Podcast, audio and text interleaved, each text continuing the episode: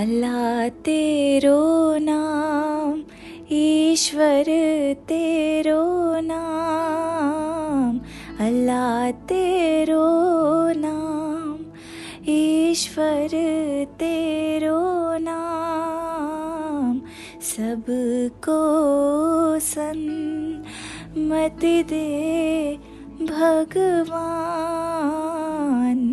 अल्लाह तेरो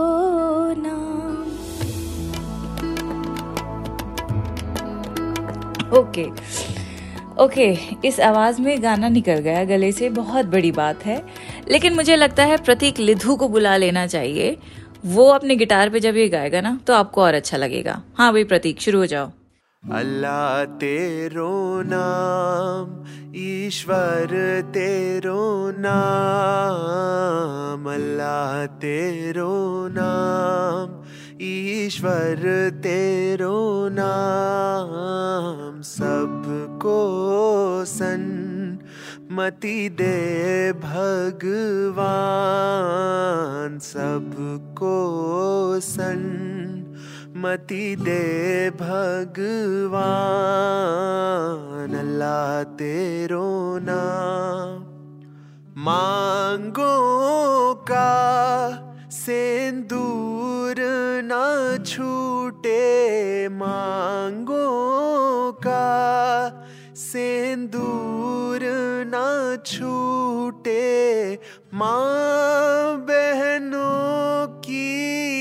आस न टूटे माँ बहनों की आस न टूटे देह बिना भटके ना प्राण अल्लाह तेरो नाम ईश्वर तेरो नाम।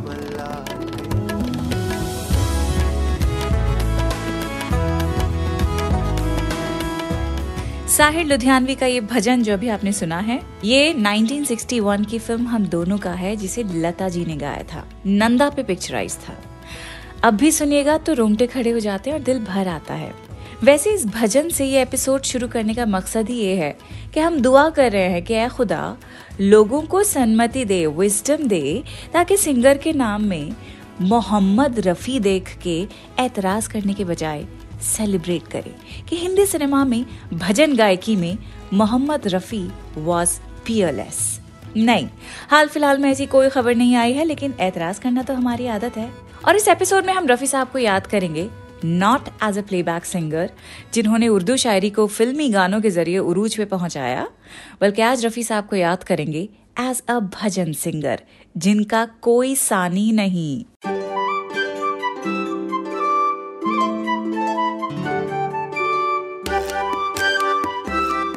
द क्विंट पे शुरू हो चुका है उर्दू नामा मैं हूँ फबीहा सैयद।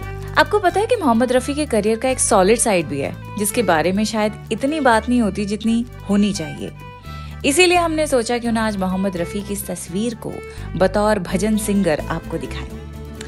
24 दिसंबर 1924 में अमृतसर में पैदा हुए रफी को प्यार से फीकू कहा जाता था। फीकू को जब 1937 में लाहौर में हुए एक ऑल इंडिया एग्जीबिशन में गाने का मौका मिला तो वो मौका फीकू, यानी मोहम्मद रफी की ज़िंदगी का टर्निंग पॉइंट साबित हुआ। वो इसलिए क्योंकि वहाँ उस एग्जीबिशन में सुपरस्टार के एल सैगल समेत कुछ नामी ग्रामी हस्तियाँ भी मौजूद थीं, जिन्होंने तेरह साल के लड़के का टैलेंट देखते ही समझ लिया that one day this young man will become the golden voice of Hindi film music Rafi साहब के वालिद क्योंकि 1935 में लाहौर चले गए थे तो पूरी फैमिली को भी हिजरत करनी पड़ी। अब रफ़ी साहब तकरीबन उस वक्त पे दस ग्यारह साल के ही थे। और जिस एग्जीबिशन में उनकी परफॉर्मेंस के बारे में बताया था आपको मैंने, उसके बाद से उनके चर्चे लाहौर के म्यूज़िक सर्कल में बुलंद होने लगे। फॉर्मल ट्रेनिंग तो चली रही थी उनकी, लेकिन पहला मूवी सॉन्ग जो उन्होंने गाया वो एक पंजाबी फ़िल्म के लिए था। रफ़ी साहब 20 साल के थे जब लाहौर से बॉम्बे आ गए। अच्छा बॉम्बे आने का भी किस्सा उनका बड़ा ही दिलचस्प था। जैसे आपको मैंने बताया कि रफ़ी साहब को लाहौर से ही शोहरत मिलनी शुरू हो चुकी थी तो उनके टैलेंट के चर्चे बॉम्बे तक आने शुरू हो गए थे। तो हुआ ये कि एक प्रोड्यूसर ने उन्हें सौ रुपये समेत लाहौर टू बॉम्बे का टिकट भिजवाया और उन्हें बॉम्बे बुला लिया। यहाँ एक रिकॉर्डिंग अरेंज की गई जो नौशाद साहब का ही गाना था। तो नौशाद साहब ने अपने एक इंटरव्यू में बताया कि वो जो गाना था, जो मोहम्मद रफ़ी की पहली रिकॉर्डिंग थी, वो दरअसल एक पेट्रियाटिक सॉन्ग था for the movie Pehle Aap. इसे बनाया गया था 1944 में। 1944 की बात है। और उसमें कोरस को उन्होंने कहा कि मार्चिंग का साउंड आना चाहिए, इसीलिए सभी सिंगर्स को मिलिट्री बूट्स जो जूते हैं, वो पहनने पड़ेंगे। अब रफ़ी साहब ने भी पहने वो जूते तो गाना गाते गाते मार्च भी करना था। नौशाद साहब बताते हैं कि रिकॉर्डिंग के आखिर तक मोहम्मद रफ़ी के पैरों में से खून निकल रहा था।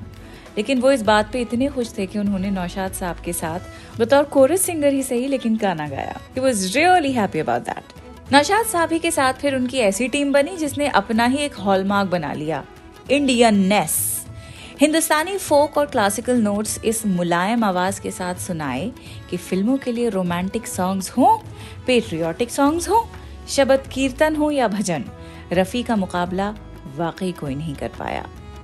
1954 की फ़िल्म अमर का ही आप भजन सुनिए। रफ़ी साहब और म्यूज़िक कंपोजर नौशाद साहब की जोड़ी तो है ही।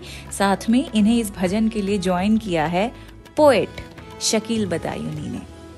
मैं गा नहीं पाऊँगी क्योंकि आपने सुन लिया है कि मेरी आवाज़ कैसे निकल रही। गला भी बंद है, नाक भी बंद है। फिर भी कोशिश की मैंने। खैर, जिस भजन की मैं बात कर रही थी, वो मैं आपके लिए पढ़ ज़रूर सकती हूँ। इंसाफ का मंदिर है, ये भगवान का घर है। कहना है, जो कह दे तुझे किस बात का डर है? है खोट तेरे मन में जो भगवान से है दूर, है पाँव तेरे फिर भी तू आने से है मजबूर। हिम्मत है तो आजा ये भलाई की डगर है। दुख दे के जो दुखिया से ना इंसाफ करेगा, भगवान भी उसको ना कभी माफ़ करेगा। ये सोच ले हर बात की दाता को खबर है। हिम्मत है तो आजा ये भलाई की डगर है। है पास तेरे जिसकी अमानत, उसे दे दे। निर्धन भी है इंसान, मोहब्बत, उसे दे दे। जिस दर पे सभी एक हैं बंदे, ये वो दर है। मायूस ना हो हार के तकदीर की बाजी। प्यारा है वो गम जिसमें हो, भगवान भी राज़ी। दुख दर्द मिले जिसमें वही प्यार अमर है। ये सोच ले हर बात की दाता को खबर है।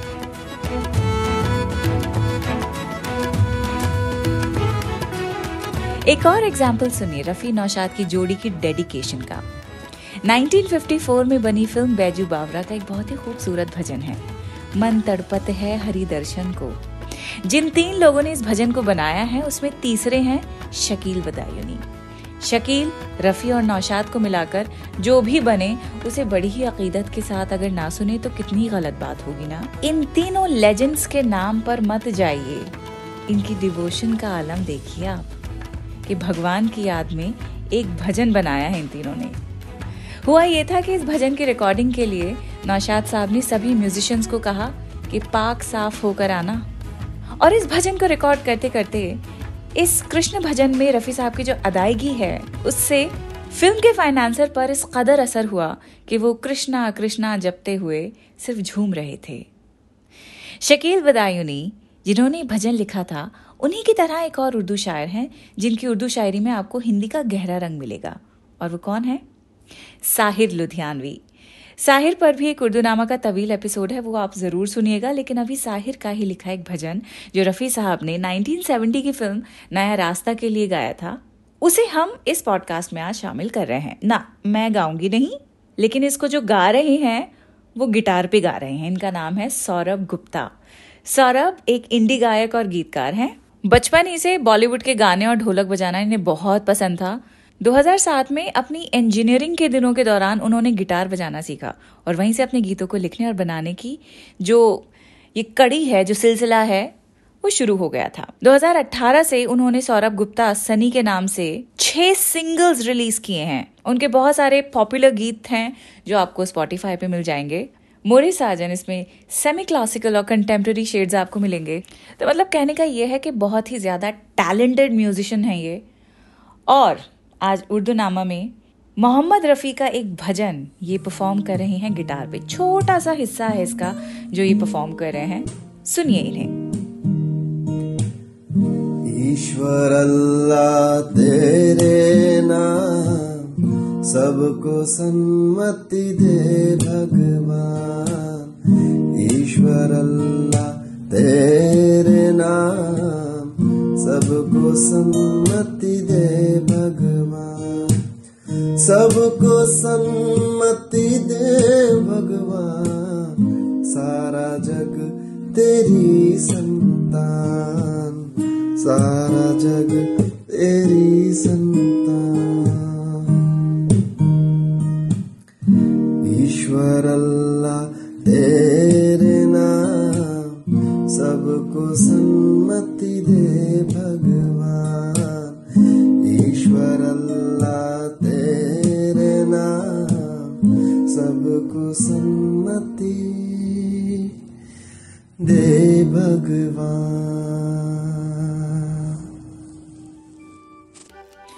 बहुत बढ़िया सौरभ, मज़ा आ गया। थैंक यू सो मच तो आज रफ़ी साहब के ऊपर हमने पॉडकास्ट आपको सुनाया। उनकी जो भजन सिंगर वाली साइड थी, वो आपको पूरी तरह से तो नहीं दिखा पाए, पर हाँ उसका ज़िक्र अपने लेवल पे जिस तरह कर सकते थे, वैसे किया है। जादू ही ऐसे रफ़ी साहब का कि जो भी सुनता है, उस पर एक खुमार सा तारी हो जाता है। इसीलिए रफ़ी जैसा कोई नहीं। अब आप कहेंगे कि भाई खुमार क्या है? वो भी बताएँगे, लेकिन अगले हफ़्ते। अभी फ़िलहाल गला पक रहा है थोड़ा सा जुकाम भी हो रहा है तो भेजा भी पक रहा है हमारा। अगले हफ़्ते तक ठीक होने की उम्मीद है, साल का आखिरी हफ़्ता बचा है, और सबसे बड़ा काम जो मुझे करना है वो है हिसाब किताब। I am serious guys self reflection करना पड़ेगा बिकॉज़ अगले साल के लिए आई हैव सम गोल्स जो मैं चालीस के होने से पहले पूरा करना चाहती हूँ। I mean I am not forty but in a few years I will be तो तैयारी तो अभी से करनी होगी ना? खैर I am sharing all this with you ताकि आप भी ज़रा संजीदगी से सेल्फ रिफ्लेक्ट करें। हम चीज़ें टालते रहते हैं, इसीलिए डिप्रेशन एंग्जाइटी जैसी बलाएँ जो हैं, वो चिपटती रहती हैं।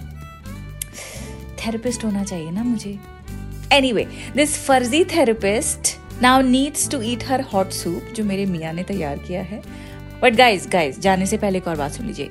सियासत पॉडकास्ट जो आ रहा है ना, क्विंट पर, वो भी ज़रूर सुन लीजिएगा। उपेंद्र टॉक्स अबाउट हरिदेव दोषी इन this episode Haridev Doshi a three time Rajasthan CM who never finished a single tenure मैं तो पूरा सुनने वाली हूँ पॉडकास्ट सुनने में इतना मज़ा आ रहा है इसका जो ये छोटी सी आपको मैंने समरी बताई है। चलिए I see you next week अपना ख्याल रखिए, हर कोई बीमार पड़ रहा है। आप मत पड़िएगा। खुदाफिज